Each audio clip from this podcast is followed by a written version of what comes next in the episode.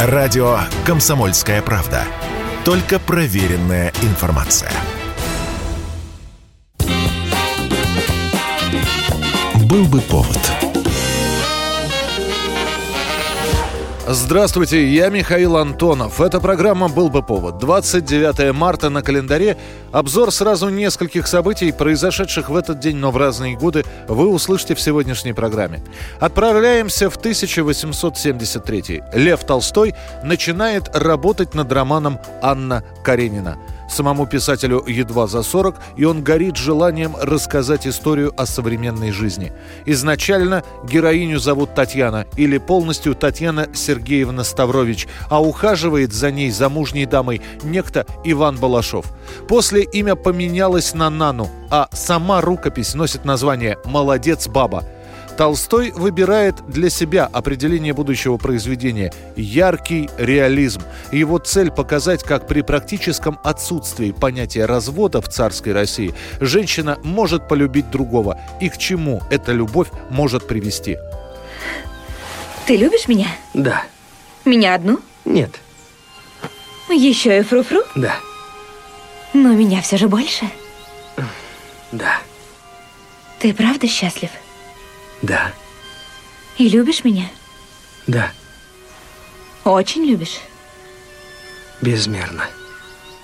Безмерно? Да. Необычайно? Да.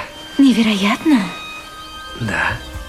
В первоначальном варианте романа героиня получает развод, живет с любовником, у нее двое детей, а после, как призрак из прошлого, появляется муж. Героиня мечется между супругом и любовником, после следует ссора, и тело Татьяны в финале находят в Неве. После поменяются и имена героев, и сама концепция произведения. Однако, быстро загоревшись этой историей, Лев Толстой также быстро к ней остывает. В своем дневнике он пишет «Я по неволе засел писать». Какая именно неволя заставила писателя взяться за перо, не уточняется. Еще больше жалоб в письме к своему другу, поэту Афанасию Фету. «Моя Анна», — пишет Толстой, — «надоела мне, как горькая редька». И все-таки он заканчивает роман. После Толстой долго ссорится с издателями. Они просят выбросить сцену интимной близости Каренина и Вронского. Дескать, такое еще простительно бульварным книжонкам. Толстой упирается и не дает ничего сокращать. Но я получу развод и буду женой Вронского. И что же? Сережа перестанет спрашивать или думать о моих двух мужьях. А между мной и Вронским какое же я придумаю новое чувство? Возможно ли между нами уже какое-нибудь несчастье даже, а только не мучение? Нет Каренина выходит изданием отдельным в 1878 году. В рукописном варианте эта книга ходит уже от писателя к писателю. Кому-то нравится, кому-то нет. Прикованный к постели Николай Некрасов пишет едкую эпиграмму. «Толстой, ты доказал с терпением и талантом, что женщине не следует гулять ни с камер-юнкером, ни с флигель-адъютантом, когда она жена и мать». С критикой обрушивается на Толстого Михаил Евграфович Салтыков-Щедрин. Он пишет «Ужасно думать, что еще существует возможность строить романы на одних половых побуждениях. Однако публика читает Каренину с упоением и пишут письма Толстому, в которых спрашивают, за что же вы Анну-то убили. Следующая дата отправляет нас в 1912 год. Погибает экспедиция англичанина Роберта Скотта. Скотт долго собирает команду, чтобы покорить манивший путешественников Южный полюс. Экспедиция с чрезвычайными трудностями добирается на место и там уже видит развивающийся норвежский флаг. Соперник Скотта Руаль Амутсон со своей командой опередил англичанина на неделю. Разочарованию нет предела. Роберт пишет в своем дневнике «Великий Бог, это страшное место, а нам и без этого ужасно сознавать, что труды наши не увенчались завоеванием первенства. Конечно, прийти сюда тоже что-нибудь да значит, а ветер завтра может стать нашим другом. Теперь рывок домой, отчаянная борьба за право доставить весть первыми. Не знаю, выдержим ли мы». Они отправляются в обратный путь, который станет для экспедиции смертельным. Они бредут по ледяной пустыне. 2 февраля Скотт подскользнулся и повредил плечо. Еще ранее Уилсон растянул связки, а у Эванса повреждены руки обморожен нос. 4 февраля. Скотт и Эванс проваливаются в трещину. Первый отделался царапинами. Эванс сильно бьется головой. Через несколько дней он в мучительной агонии умрет. Они доходят до одного из лагерей в надежде найти собачьи упряжки, но там их нет. У половины команды обморожение разной степени тяжести. 15 марта. Лоуренс Отс, который больше не может идти дальше из-за сильного обморожения ног, просит оставить его на леднике, чтобы дать шанс спастись товарищам. Но сделать этого никто не может, поэтому утром следующего дня, накануне своего дня рождения, Отс говорит, выползая из палатки босиком, «Я только выйду на воздух». Члены экспедиции понимают, что означают эти слова, и пытаются отговорить товарища, однако в то же время осознают, что Отс поступает как благородный человек и английский джентльмен. Тело Лоуренса Отца так никогда и не найдут. До следующего лагеря 12 километров. Казалось, сделайте последний рывок, но начинается буран, и группа Скотта вынуждена оставаться на месте. Роберт делает последнюю запись в дневнике. Каждый день мы собираемся отправиться к складу, до которого осталось 11 миль, но за палаткой не унимается метель. Не думаю, что мы могли бы теперь надеяться на лучшее. Будем терпеть до конца, но мы слабеем. И смерть, конечно, близка. Жаль, но не думаю, что смогу писать еще. Ради Бога, не оставьте наших близких. Роберт Фолкон Скотт погибнет либо 29, либо 30 марта. Судя по тому, что он лежит в незастегнутом спальном мешке и забирает себе дневники обоих товарищей, он последним расстался с жизнью.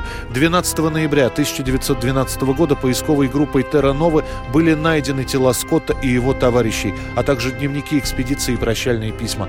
Их последний лагерь стал им могилой, а опущенная палатка – погребальным саваном. На месте их гибели была возведена высокая пирамида из снега, и ее вершину увенчало подобие креста, сделанное из лыж.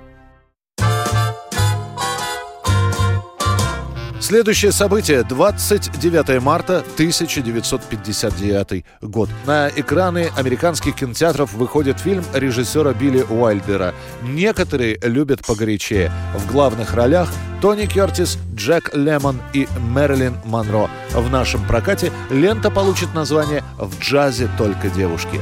Это картина о двух музыкантах, которые спасаются от мафии, переодевшись в девушек. Была бы это лента обычной комедии, которых тогда в США было пруд пруди, но этот фильм спасли актеры. И если Тони Кертис и Джек Лемон имели уже какое-то имя в Голливуде, то для Мерлин Монро фильм окажется счастливым билетом в еще большую и яркую звездную жизнь. К тому времени Монро узнаваемая актриса, но у всех ее образов яркий ярлык – играет блондинок-глупышек. В картине «В джазе только девушки» главная женская роль была самым ответственным и в то же время самым слабым звеном проекта. На роль душечки рассматриваются кандидатуры Одри Хэбберн и Элизабет Тейлор. Все они не устраивают продюсеров, либо не соответствуют образу, либо отсутствие вокальных способностей. В апреле 1958 года Уайлдер получает письмо от Монро. Актриса уже два года не снимается. Ей нужен был фильм, который бы выбил ее в звезды кино. Она уже снималась у Альдера, и режиссер с ней намучился. Монро постоянно опаздывала на съемки и забывала текст роли, но все-таки он решает ей дать второй шанс. Возвращение Монро на съемочную площадку после долгого перерыва привлекает повышенное внимание прессы. Начинаются съемки, и выясняется, что Мэрилин беременна. В начале 58-го у Монро уже был выкидыш, и она старается быть очень осторожной. С супругом, писателем Артуром Миллером у нее сложные отношения. Сам Миллер появляется регулярно на съемочной площадке и иногда устраивает ей сцены, что не способствует созданию рабочей атмосферы. В начале съемок Мэрилин Монро в нормальной форме, но начиная с этапа в отеле «Коронада» ситуация ухудшилась последние недели съемок, не особенно скрываясь, Монро употребляет алкоголь прямо возле камеры. Серьезные проблемы со сном она засыпает в 4 часа, а просыпается только после полудня. Доходило до того, что она начинает забывать даже короткие реплики своей роли. Эти реплики записывают ей на листочках и раскладывают в реквизит, а также пишут на доске, которая закреплена над камерой, на манер телесуфлера. В некоторых сценах можно заметить, как актриса водит глазами, читая читая текст. А потом была передозировка, попадание в больницу и остановка съемок фильма «В джазе только девушки» почти на месяц. В итоге ленту все-таки сняли. Однако премьеру едва не отложили на неопределенный срок. На фильм подают в суд христианские организации. Вот их претензии.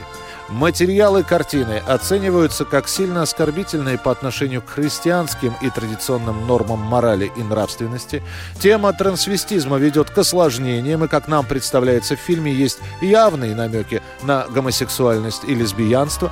Диалоги не только двусмысленные, а откровенно вульгарные. Нарушения, связанные с переодеванием, очевидны. Для советского зрителя картину сократят с двух часов до часу сорока, и по итогам нашего проката эта американская картина единственная с участием Мерлин Монро картина в нашем прокате расположится между двумя французскими лентами про Анжелику. Это была программа «Был бы повод» и рассказ о событиях, которые происходили в этот день, в разные годы, 29 марта. Очередной выпуск завтра. В студии был Михаил Антонов. До встречи. Если тебя спросят, что слушаешь, ответь уверенно. Радио «Комсомольская правда». Ведь Радио КП – это истории и сюжеты о людях, которые обсуждает весь мир.